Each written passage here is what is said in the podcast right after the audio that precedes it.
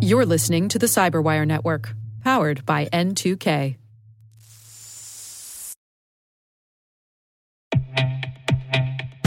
With over 8,000 threat hunters analyzing over 65 trillion signals daily, Microsoft works tirelessly with the federal government to keep our nation's data secure. This 30 year plus partnership is driving mission innovation that is secure by design. Whether optimizing your existing defenses or tackling advanced threats with AI, Microsoft gives you the intelligence and the automation you need to defend at mission scale. Let's work together to stay ahead of emerging threats and secure your mission anywhere. Learn more at aka.ms slash fedcyber.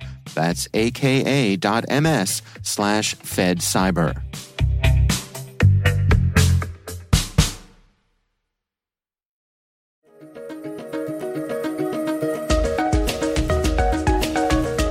Hello, everyone, and welcome to the CyberWire's Research Saturday. I'm Dave Bittner, and this is our weekly conversation with researchers and analysts tracking down threats and vulnerabilities and solving some of the hard problems of protecting ourselves in a rapidly evolving cyberspace. Thanks for joining us.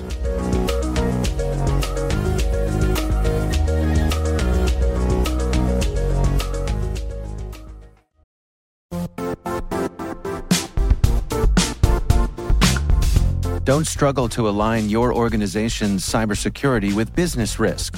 Get the only solution that goes beyond reacting to threats with vulnerability and risk monitoring. You need the next evolution of MDR, and only Critical Start delivers it. Critical Start doesn't just monitor and respond to threats. They put you in control by detecting suspicious activities, quickly responding to contain threats, and identifying your most critical assets and protecting them against vulnerabilities and exposures. With continuous visibility, expert guidance, and measurable risk reduction, Critical Start has redefined what it means to manage cyber risk. Demonstrate provable security maturity to your leadership while positioning your program to achieve the greatest risk reduction per dollar spent. Stop fearing risk and start managing it with Critical Start. Visit criticalstart.com and request a demo today. That's criticalstart.com.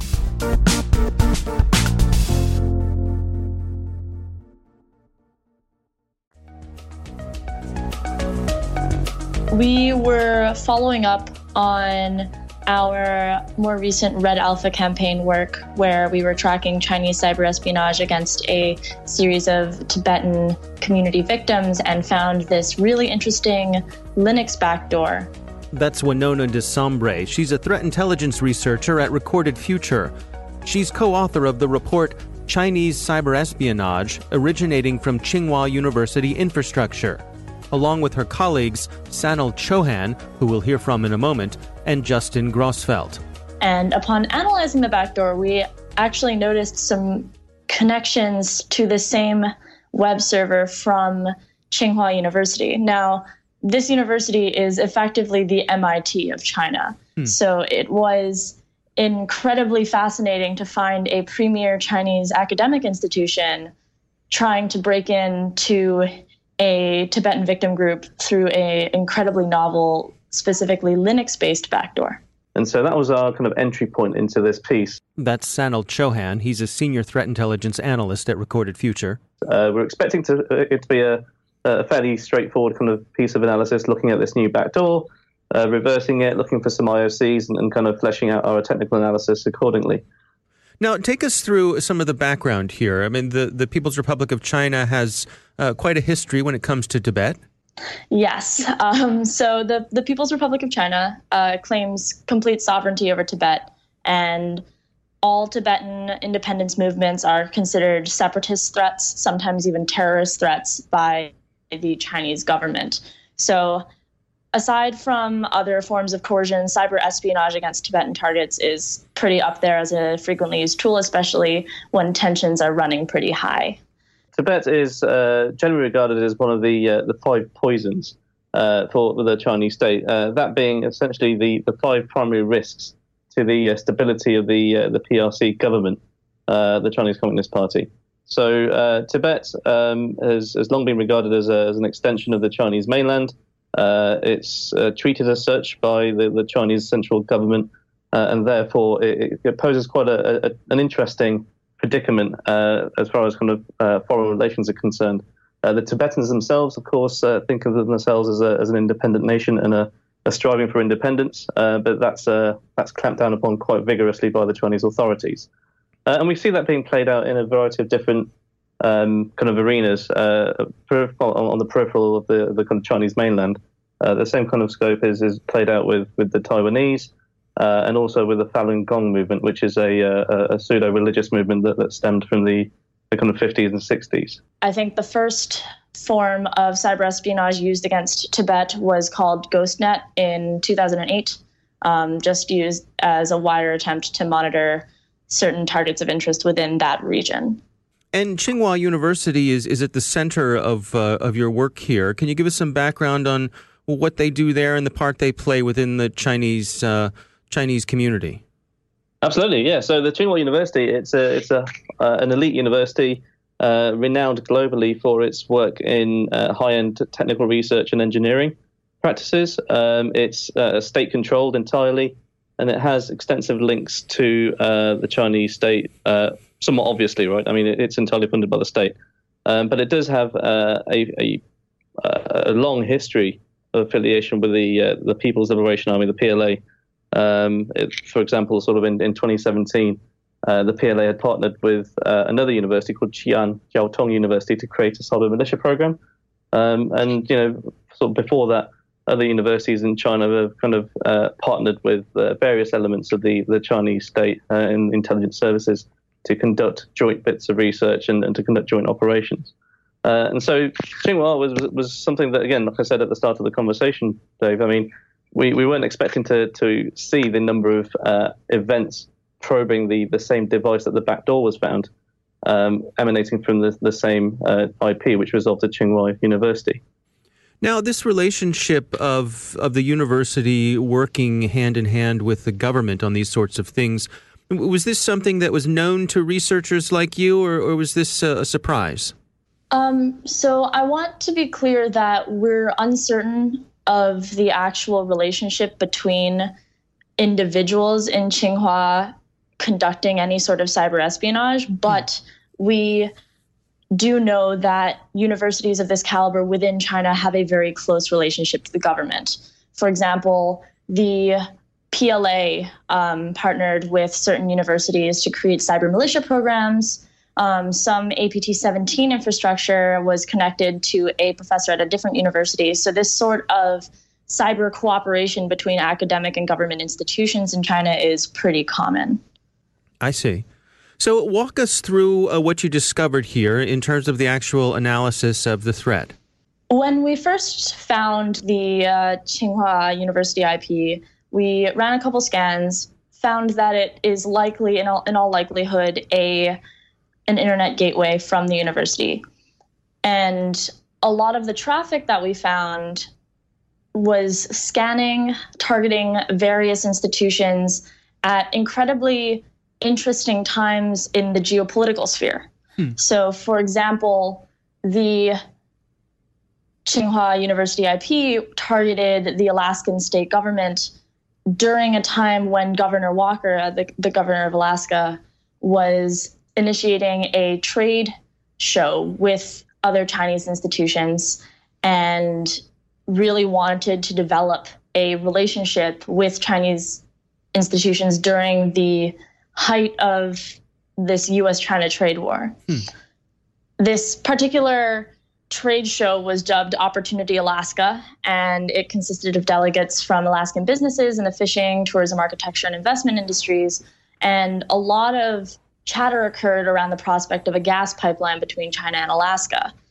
And during the announcement of uh, Bill Walker getting this trade delegation together, during the trade delegation uh, in China and right after the delegation departed China, Recorded Future noticed multiple attempts at scanning activity at Tsinghua targeting Alaskan state government institutions as well as the Alaska Department of Natural Resources. You know, the, the activity emanating from the, the Tsinghua IP was reconnaissance.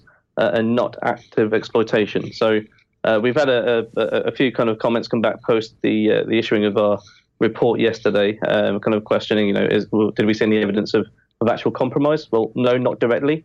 Uh, but what we can infer from our observation of the reconnaissance uh, is that uh, exploitation may well have taken place because we've seen the activity probing some of these networks go dark in the last two months, and it was quite a, a, quite high levels prior to that. So the the the connection here, the I guess the supposition is that uh, they're trying to gather information that might be advantageous to their negotiating process or things like that. Yes, as as well as other possibilities that you can get from scanning, right? So by scanning a target system, you can perhaps get a little bit more information about the technical um, services running on those machines and even perhaps use that information to conduct more offensive operations against these targets in the future. Hmm. So, another thing that you highlighted in the research was uh, this thing called the Belt and Road Initiative. Uh, can you describe to us what's going on with that? So, the Belt and Road Initiative in China is effectively China's present day attempt to create the ancient Silk Road from 2,000 years ago. So, by investing in these major infrastructure projects all across the world, particularly in uh, underdeveloped or developing countries, China hopes to transform its geopolitical influence in various regions such as Africa, uh, the Middle East, and um, parts of Southeast Asia. So we're, we're looking at uh, an investment program that stretches from China all the way through west, uh, through the Caucasus region, uh, through the Middle East, uh, into East Africa, uh, and and also kind of touching Western Europe with uh, a key kind of train link being established between uh, Beijing and uh, a city in Germany called Duisburg, I think it is. Uh, and this is all kind of directly invested uh, in by the Chinese state in order to, to corral influence, to, to improve the, the standing of their economy, and also to create opportunities and, and economic interests in, in many of those kind of countries in between. So it's a a multi-trillion dollar um, program uh, that was announced by President Xi Jinping. It's a bit of a, a baby project of his, really, uh, and, and, he's kind of riding high in the polls as a result of uh, pushing for this um, in, in country. But I mean, essentially, it, it's a way for, for the Chinese state to kind of uh, extend their influence uh, beyond the, the kind of immediate neighborhood in, in sort of East Asia. So it's uh, it's proving to be quite an interesting um, trend to, to observe from a, a cyber threat analyst perspective because, uh, of course, in order for the Chinese to, to make uh, good on their investments, uh, they're looking for any kind of strategic economic advantage. And, and the, the kind of primary way in which they tend to achieve that is through cyber espionage. And so, by looking at the potential targeting or potential business relationships with any of those uh, organizations and countries uh, I, I, mentioned in the report, and also uh, to you here, I mean, that, that will give us a unique insight into potential um, business relationships and transactions that are taking place between the Chinese and and those countries looking to uh, get some money from the Chinese authorities for the, uh, the BRI. And so, in terms of, of the scanning that they were doing related to those efforts, uh, how did those align? For example, Kenya um, was lobbying for regional projects under this particular uh, Belt and Road Initiative. And China's already funded major, major infrastructure projects in that country. Uh, for example, a 480 kilometer railway in uh, Mombasa and its capital, Nairobi. But once the Kenyan Trade Principal Secretary rejected signing a China free trade deal, we saw spikes in network reconnaissance activity after Kenyan establishments. Um, the same thing actually happened in Brazil, and I think it was about one month after the China Communications Construction Company began, began construction within uh, one of the Brazilian ports, and certain areas in Mongolia when the Chinese proposed a new Eurasian land bridge. Now, another thing you highlighted was uh, probing of um, of Daimler's network. What was going on there? Yeah, so uh, again, I mean, we didn't see this uh, in our original pull of data um, dating back to sort of May and early June. Um, in fact, the the, the Daimler um, paragraph was added fairly late in the day, uh, just prior to publication, because uh, we we found uh, the evidence of them being probed, uh, and in a similar way to the the way in which the Alaskan network and the Kenyan Ports Authority was, was being probed in late June. So we're looking at, again, you know, circa sort of 20th to 24th of June. Um, Daimler AG networks uh, were, were, being probed for, for four specific ports. Um, and, and, this, again, you know, coincided when we were kind of doing some um. Uh, it coincided with the, uh, the Daimler C- CEO uh, announcing that there were some profit concerns uh, in light of the growing trade uh, tariffs that were being levied between the, the, Chinese and the US. And with China being their, their number one market uh, by far, it was obviously of concern to the Daimler um, kind of chain of command. And so it, it, it, was quite timely that, that that announcement was made publicly by, by Daimler. And the next day, we, we then see the scanning pick up against their network. Yeah, and, and that seems to be a, a, clear pattern here, I suppose. That uh, oh, absolutely, yeah. yeah. something topical happens, and uh, and they go out and, and start poking around. Yeah, absolutely. So, I mean, the, the one thing that we wanted to kind of project in the report was the uh, the varied uh, kind of victim groups. Um, we're, talking about kind of uh, a U.S. state government entity. Uh, we're, we're, talking about a Department of Natural Resources, an official government agency. we're talking about kind of telcos. We're, we're, looking at uh, East African um, kind of investment um, channels for, for the Chinese state that relate to the, the Belt and Road Initiative, and also, you know, vital commercial uh, entities that uh, have obviously invested uh, heavily in China over the years that are also expressing concern in uh, the growing kind of trade difficulties that are arising as a result of the uh, the policies being enacted by the Chinese and, and U.S. governments. And so the, the, one thing we wanted to project here was that there was a very clearly a, a pattern here of something kicking off in, in the public sphere and uh, some some cyber espionage reconnaissance uh, taking place in and around those uh, public statements. So, at the center of a lot of the things you're describing here is this back door that you all are calling XT4. What's going on with this? So, the XT4 is a fascinating piece of malware um, for a couple reasons. The first one being that it's a Linux based backdoor, which is not the usual uh, kind of backdoor suspect. And then the second thing is how every hour the script runs for only 180 seconds. So this is a backdoor that individuals would only have access to for three minutes every hour. Hmm. So knowing the exact time is important, or one can just continue sending packets at this server until something hits. It's fascinating because it's so tailored and it's done a lot, not just through the 180 seconds, but also by making sure that the backdoor acts as a background process running through a cron script that it remains fairly undetectable. It's a, it's a very sophisticated backdoor, and that goes against the grain of generally what we've found in the course of our analysis of, of the targeting of the Tibetan networks, uh, certainly uh, in the in the recent few months.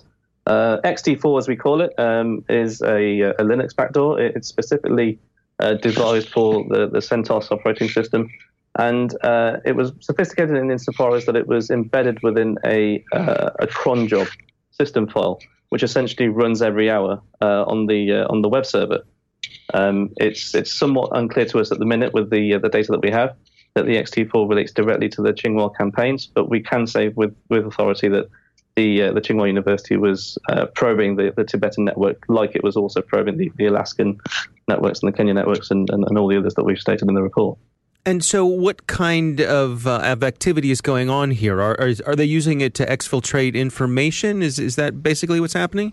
We have not observed any particular successful activity hmm. surrounding this XT4, the traffic that we did find from the Tsinghua IP were actually, interestingly enough, not the right packets. So this XT4 backdoor requires a specific TCP header and, and set of flags in order to be activated, in order to be accepted, and to open up the backdoor for for the uh, incoming traffic. And interestingly enough, the Tsinghua IP only sent the wrong headers. Hmm. So that suggests that either there was some operational mistake, either this Chinese based traffic was uncertain of the packet headers or was or made, made some mistake, or they don't really have as much to do with each other as um, or they're not as closely related as one would think. Hmm. So, what are your conclusions here? Discovering what you did, um, what are the takeaways?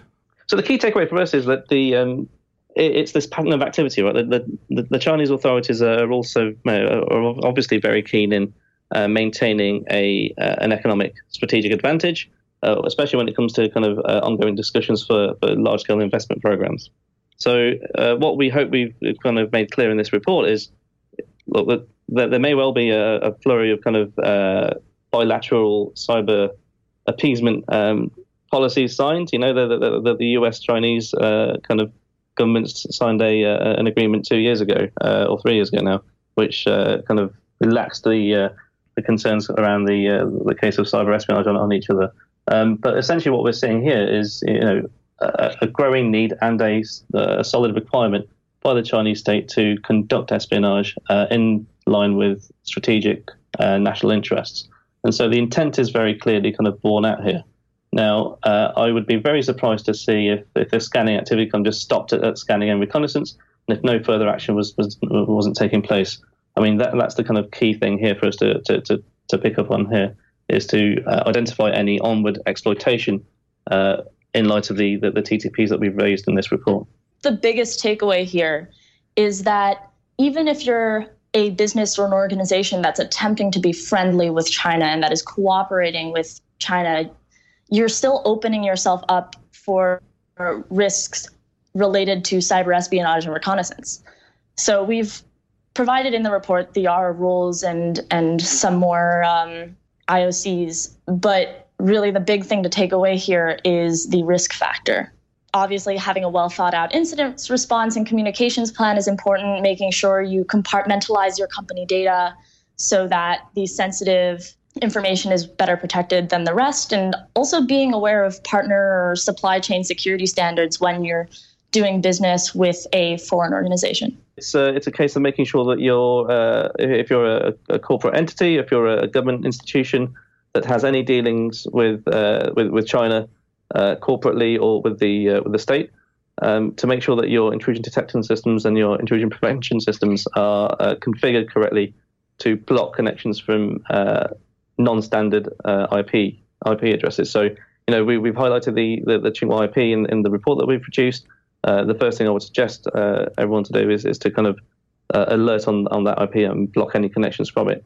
But you know, going forward, I mean, the, the likelihood is that uh, there'll be other IP addresses, there'll be novel techniques used by uh, cyber threat actors to, to probe corporate networks. So it's a case of being aware of what a normal connection, a, a normal suite of, of, connections would look like for your uh, corporate network and to monitor for any anomalies based on uh, regular patterns of behavior.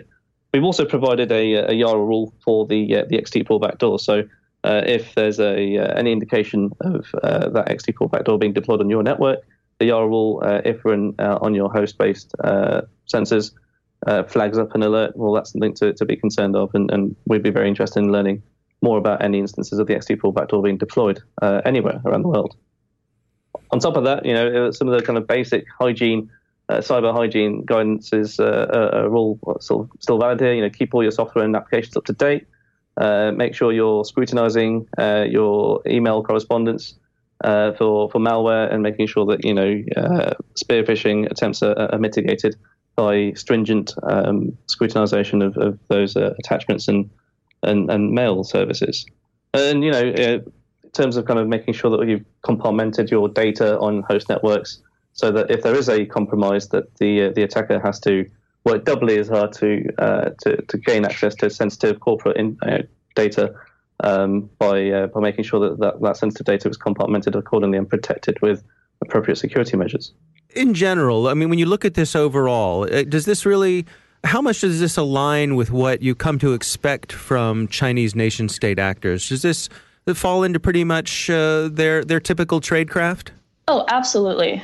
I think that because China is really growing into a cyber powerhouse and is determined to become this global influencer, they're going to be acting out in a more proactive and perhaps sometimes aggressive manner in, in cyberspace. And so when one is trying to research these Chinese actors, I don't think that this would come as much of a surprise. No matter who you speak to in terms of a, a, a government agency or, or, a corporate that has uh, dealings with China, that they uh, no doubt are, are observing uh, probing uh, of their networks, uh, of the network perimeter by Chinese IPs. Now, what was very surprising from my perspective that the activity was actually originating from an IP that had his registration details resolving to Tsinghua. Uh, I would have expected to see uh, the activity being kind of uh, directed through a, a, level of obfuscation, perhaps through a VPS or, or something like that. The, the, this was quite a, a, low hanging fruit, really. I mean, if if, uh, if you're a, a, security analyst at a, corporate, you know, you, you really need to be aware of uh, a, a Tsinghua IP probing a network. Right? I mean, it, it, should be raising some concerns as, as, you kind of look at the IP geo. Um, that's that's something that's fairly easy to kind of mitigate against. Our thanks to Winnona DeSombre and Sanil Chohan from Recorded Future for joining us. The research is titled Chinese Cyber Espionage Originating from Tsinghua University Infrastructure. You can find it on the Recorded Future website.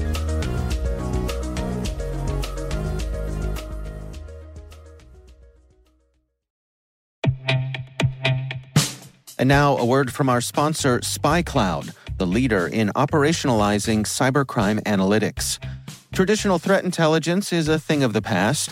Cyber criminals are stealing vast amounts of credentials, session cookies, and financial data every day, and it's hard to keep up. SpyCloud is the trusted partner businesses turn to to fully understand their darknet exposure risk and neutralize threats before it's too late. SpyCloud alerts your organization as soon as an employee or customer's data appears on the dark net, so you can act faster than bad actors to prevent cyber attacks like ransomware, session hijacking, account takeover, and online fraud. With insights from the industry's largest repository of recaptured data, protect the digital identities and systems most important to your business. Get your free corporate darknet exposure report at spycloud.com slash cyberwire and see what information criminals have in their hands today. That's spycloud.com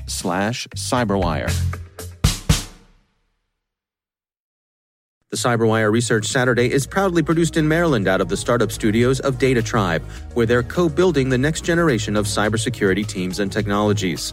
Our amazing CyberWire team is Elliot Peltzman, Puru Prakash, Stefan Vaziri, Kelsey Bond, Tim Nodar, Joe Kerrigan, Carole Theriault, Ben Yellen, Nick Valecki, Gina Johnson, Bennett Moe, Chris Russell, John Petrick, Jennifer Eiben, Rick Howard, Peter Kilpie, and I'm Dave Bittner.